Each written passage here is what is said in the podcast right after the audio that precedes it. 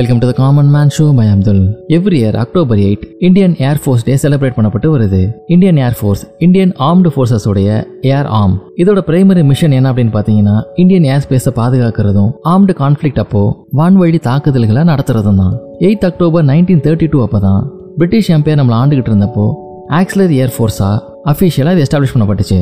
World war டூக்கு அப்புறமா இந்த சர்வீஸை ஹானர் பண்ணுற மாதிரி ராயல் அப்படிங்கிற வேர்டு இந்தியன் ஏர்ஃபோர்ஸுக்கு முன்னாடி இணைக்கப்பட்டுச்சு. ராயல் இந்தியன் ஏர்ஃபோர்ஸ் அப்படின்னு அன்று முதல் அழைக்கப்பட்டுச்சு. இந்தியாவுக்கு நைன்டீன் ஃபார்ட்டி செவனில் யுனைடெட் கிங்டம்ல இருந்து இண்டிபெண்டன்ஸ் கிடைச்சதுக்கு அப்புறமா ராயல் இந்தியன் ஏர்ஃபோர்ஸ் அப்படிங்கிற பேரு இந்தியாவுக்கு நைன்டீன் ஃபிஃப்டியில் குடியரசு தினமாக ஆகிற வரைக்கும் தொடர்ந்துச்சு. இதுக்கப்புறம் ராயல் அப்படிங்கிற ப்ரிஃபிக்ஸ் இதுல இருந்து ரிமூவ் பண்ணப்பட்டுச்சு. அன்றையிலிருந்து இந்தியன் ஏர்ஃபோர்ஸ் அப்படின்னு அழைக்கப்பட்டு வருது. ஒவ்வொரு வருஷமும் இந்தியன் ஏர்ஃபோர்ஸ் டே உத்தரப்பிரதேசில் இருக்க காசியாபாத்ல ஹிண்டன் ஏர்ஃபோர்ஸ் ஸ்டேஷன்ல பிரம்மாண்டமா செலிப்ரேட் பண்ணப்படும். இந்த செலிப்ரேஷன்ஸ்ல இந்தியன் ஏர்ஃபோர்ஸோட சீஃபும் த்ரீ ஆர்ம்டு ஃபோர்ஸஸோட சீனியர் அஃபீஷியல்ஸும் கலந்துக்குவாங்க. ஹிண்டன் ஏர்ஃபோர்ஸ் ஸ்டேஷன் அப்படிங்கிறது ஏஷியாவிலேயே லார்ஜஸ்ட் ஏர் பேஸ் அப்படின்னு சொல்றாங்க. இது மட்டும் இல்லாம வேர்ல்டுலேயே எய்த் லார்ஜஸ்ட் பேஸும் இதுதான். இப்ப இந்தியன் ஏர்ஃபோர்ஸை பத்தி சில இன்ட்ரெஸ்டிங் ஃபேக்ட்ஸை பார்க்கலாம். இந்தியன் ஏர்ஃபோர்ஸ் ஐஏஎஃப் அப்படிங்கிறதான் இந்த வேர்ல்டுலேயே ஃபோர்த் லார்ஜஸ்ட் ஆப்ரேஷனல் ஏர்ஃபோர்ஸ். இதுக்கு முன்னாடி இருக்க மூன்று இடங்களில் யுனைடெட் ஸ்டேட்ஸ், சைனா மற்றும் ரஷ்யா இருக்குது. பிரசிடென்ட் ஆஃப் இந்தியா தான் ஐஏஎஃப் உடைய சுப்ரீம் கமாண்டர். இந்த ஏர்ஃபோர்ஸோடைய ஆப்ரேஷனல் கமாண்டாக தலைமை பொறுப்பில் ஏர் சீஃப் மார்ஷல் இருக்கார். இவர் ஒரு ஃபோர் ஸ்டார் ஆஃபீஸர். இந்தியன் ஏர்ஃபோர்ஸோட மோட்டோ என்னன்னு பார்த்தீங்கன்னா touch the sky with glory. இது பகவத்கீதாவுடைய லெவன்த் சாப்டர்லேருந்து எடுக்கப்பட்டிருக்கு. இந்தியன் ஏர்ஃபோர்ஸில் ஏறக்குறைய ஒரு லட்சத்தி எழுபதாயிரம் வீரர்களும் ஆயிரத்தி நானூறு ஏர்கிராஃப்டும் பணியில் இருக்கு.